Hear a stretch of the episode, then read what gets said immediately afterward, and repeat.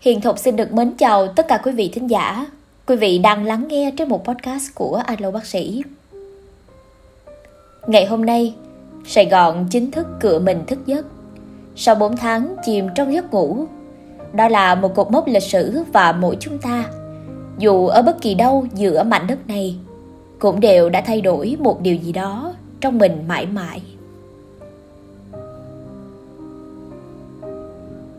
Hãy bắt đầu sự thay đổi từ chính bên mỗi người chúng ta nếu bạn ở sài gòn, hoặc có bạn bè ở sài gòn, rất có thể một ngày nào đó trong suốt 4 tháng vừa rồi, khi bạn mở facebook ra vào buổi sáng, bạn sẽ thấy lác đác một vài chiếc avatar màu đen, kèm theo là những lời vĩnh biệt của ai đó ở lại gửi câu chào cuối tới một người thân đã mãi mãi ra đi vì Covid-19. Ban đầu bạn cảm thấy thảng thốt vì con virus đã gần mình quá. Riết rồi bạn cũng thấy quen với những chiếc avatar màu đen và buồn bã nhận ra rằng Ồ, cũng đã đến một ngày mình chẳng còn ngỡ ngàng vì Covid nữa. Những câu chuyện buồn mùa Covid cũng cứ như thế xuất hiện hàng ngày. Sài Gòn bỗng nhiên cũng mang một màu sắc u ám hơn bởi nơi này cũng đang chất chứa quá nhiều nỗi đau Mới sáng nay tôi đọc câu chuyện về một gia đình nhiễm Covid-19. Hai người ra đi là bố và bà nội, để lại bốn đứa trẻ từ nay sẽ chỉ có mẹ trên đời. Chỉ mới hai tháng trước thôi, họ còn là một đại gia đình với bảy người tràn ngập niềm vui. Bây giờ chỉ còn lại nỗi đau đột ngột ập đến và những tháng ngày dài khó khăn trước mắt.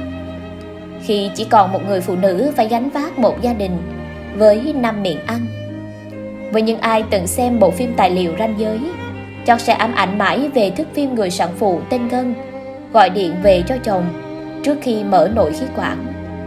Anh ơi, em sợ quá, em muốn được gặp con. Đó cũng là cuộc điện thoại cuối cùng của họ. Chị Ngân đã không thể qua được cơn bệnh. Em bé Kim Nguyên được ra đời. Nhưng sẽ chẳng bao giờ có cơ hội được lớn lên trong vòng tay của mẹ. Không biết đã có bao nhiêu người đã phải rơi nước mắt khi chứng kiến tận mắt nỗi đau đến đường cùng có hình hài ra sao? Có lẽ là không thể. Nếu như ta cứ kể mãi về cái chết. Nhưng hãy biết rằng, mùa dịch vừa rồi đã chứng kiến những cuộc chia ly đau xót đến thế. Một người vợ là bác sĩ tuyến đầu, chỉ được nhìn chồng lần cuối ở nhà xác bệnh viện, nơi chị đang công tác. Một người cha nhận cuộc điện thoại ngắn ngủi chỉ để được báo tin con anh đã vĩnh viễn ra đi. Chẳng ai sẵn sàng cho việc mình phải đột ngột mất đi một người thân yêu. Càng không ai sẵn sàng cho việc ta thậm chí còn chẳng được nói với nhau lời cuối. Vậy mà, cuối cùng, trong mùa dịch này, chúng ta nghe những câu chuyện đó nhiều dần thành quen. Và không chỉ có cái chết mới mang đến nỗi đau. Dù ta biết đó là nỗi đau tột cùng, nỗi đau dày xéo cả những người ở lại đó là nỗi đau của những gia đình đã vĩnh viễn mất đi người thân. Nỗi đau của những đứa trẻ từ nay sẽ sống bơ vơ. Nhưng cũng có thể là nỗi đau của những người ngoài cuộc chẳng thể cầm lòng trước cảnh đồng bào mình đang phải oằn mình trước những khó khăn của đại dịch. Nỗi đau của những người trót yêu thành phố này và rơi nước mắt khi thấy những đại lộ, những con đường sầm uất, vắng hoe với những rào chắn hai bên nỗi đau và cả nỗi sợ hãi, khi ta cứ giam mình trong căn nhà trong suốt 4 tháng và lặng lẽ nhìn ra ngoài thành phố, đã từng đầy ắp niềm vui, đang lặng chìm trong một giấc ngủ tan thương. Ta biết rằng đâu đó ngoài kia, có ai đang bị đói, một gia đình nào đó đã mất đi người thân, và liệu ngày mai bố mẹ bạn bè của mình có còn được bình an và khỏe mạnh? Không điều gì làm thay đổi con người nhiều hơn nỗi đau và dù là trực tiếp hay gián tiếp, thế giới quan của mỗi người chúng ta cũng sẽ vĩnh viễn thay đổi khi đã chứng kiến quá nhiều sự xót xa. Ta biết yêu những tiếng chim hót, biết yêu nhiều hơn những cơn mưa, biết ơn buổi sáng thức giấc được bình an bên gia đình và người thân, hay hạnh phúc vì buổi tối vẫn còn được một mâm cơm ngon trước mặt. Những ngày đau dai dẳng giúp ta hiểu và quý hơn những gì mà ta vẫn gọi là bình thường giữa những ngày thật bất thường. Không biết bao nhiêu lần câu thơ này của Lưu Quang Vũ được trích đăng trên mạng xã hội để cùng an ủi nhau vượt qua những tháng ngày tâm tối của mùa dịch. Thay đổi vì ta đều phải học cách yêu thương. Giữa những nỗi đau, điều khiến chúng ta vẫn có thể mỉm cười. Chính là tình yêu thương của đồng loại vẫn đông đầy trên những con đường trong suốt 4 tháng. Đó là những bếp ăn từ thiện vẫn đỏ lửa ngày đêm từ ngày đầu mùa dịch. Những con người xa lạ không quản hiểm nguy, vẫn tìm cách hàng ngày trao tận tay người nghèo những suất ăn ấm nóng. Nhờ có họ, hàng trăm nghìn người nghèo và vô gia cư ở Sài Gòn trong suốt mùa dịch vừa rồi vẫn được no bụng. Chẳng ai ép uổng, nhưng họ, những người phụ nữ và những người đàn ông vẫn hàng ngày đứng bếp cả buổi, rồi lại rong ruổi trên khắp các con hẻm để gửi hộp cơm, gửi chiếc bánh cho những cánh tay đang chìa ra, xin giúp đỡ. Giữa những nỗi đau, điều khiến chúng ta vẫn có thể mỉm cười chính là tình yêu thương. Đó là những chiếc lá rách đùm lá rách hơn. Khi hai mẹ con nghèo sẵn sàng chia một hộp cơm cho người vô gia cư bên cạnh, rồi về lại góc đường cùng nhau ăn chung hộp cơm còn lại. Đây, lấy cơm của tôi nè, chú ăn ngon miệng nhen. Hay trong đám trẻ con xin đồ ăn, đứa lớn nhất sẵn sàng nhường cho tụi nhỏ hơn, khi biết túi đồ cứu trợ chẳng còn nhiều. Con lớn không ăn đâu ạ. À. Cũng mùa dịch này tự dưng ta thấy những người xung quanh Sao mà dễ thương Mấy ngày đầu lưu bu chuyện đi chợ Ngồi ở nhà có khi chưa cần nói gì Đã có biết bao nhiêu là bạn bè Gửi tới tấp nào là rau Nào là thịt cá Nào là cà phê Thậm chí thuốc men để phòng xa có việc.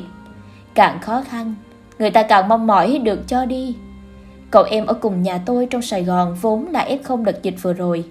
Đến lúc trở về từ bệnh viện gia chiến, cứ thi thoảng lại kể chuyện chú bảo vệ. Hàng ngày chú toàn mua dùng cà phê, Rồi xách đồ lên xuống hồ Thậm chí còn gửi cả mấy bài cầu nguyện qua tin nhắn để nghe cho thấy lạc quan. Mà gửi chú thêm ít tiền đã cảm ơn. Chúa nhất quyết chẳng nhận. Lại nói về cho đi.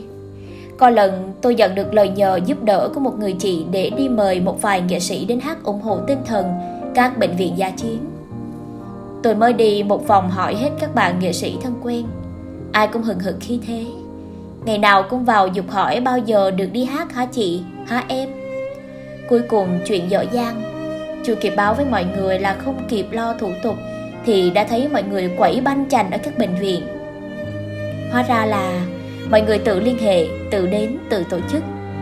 Ai cũng sốt ruột để có thể dùng sức của mình. Làm việc gì đó có ý nghĩa cho mọi người xung quanh. Cho thành phố đã từng ôm mình vào lòng, dung dưỡng và yêu thương.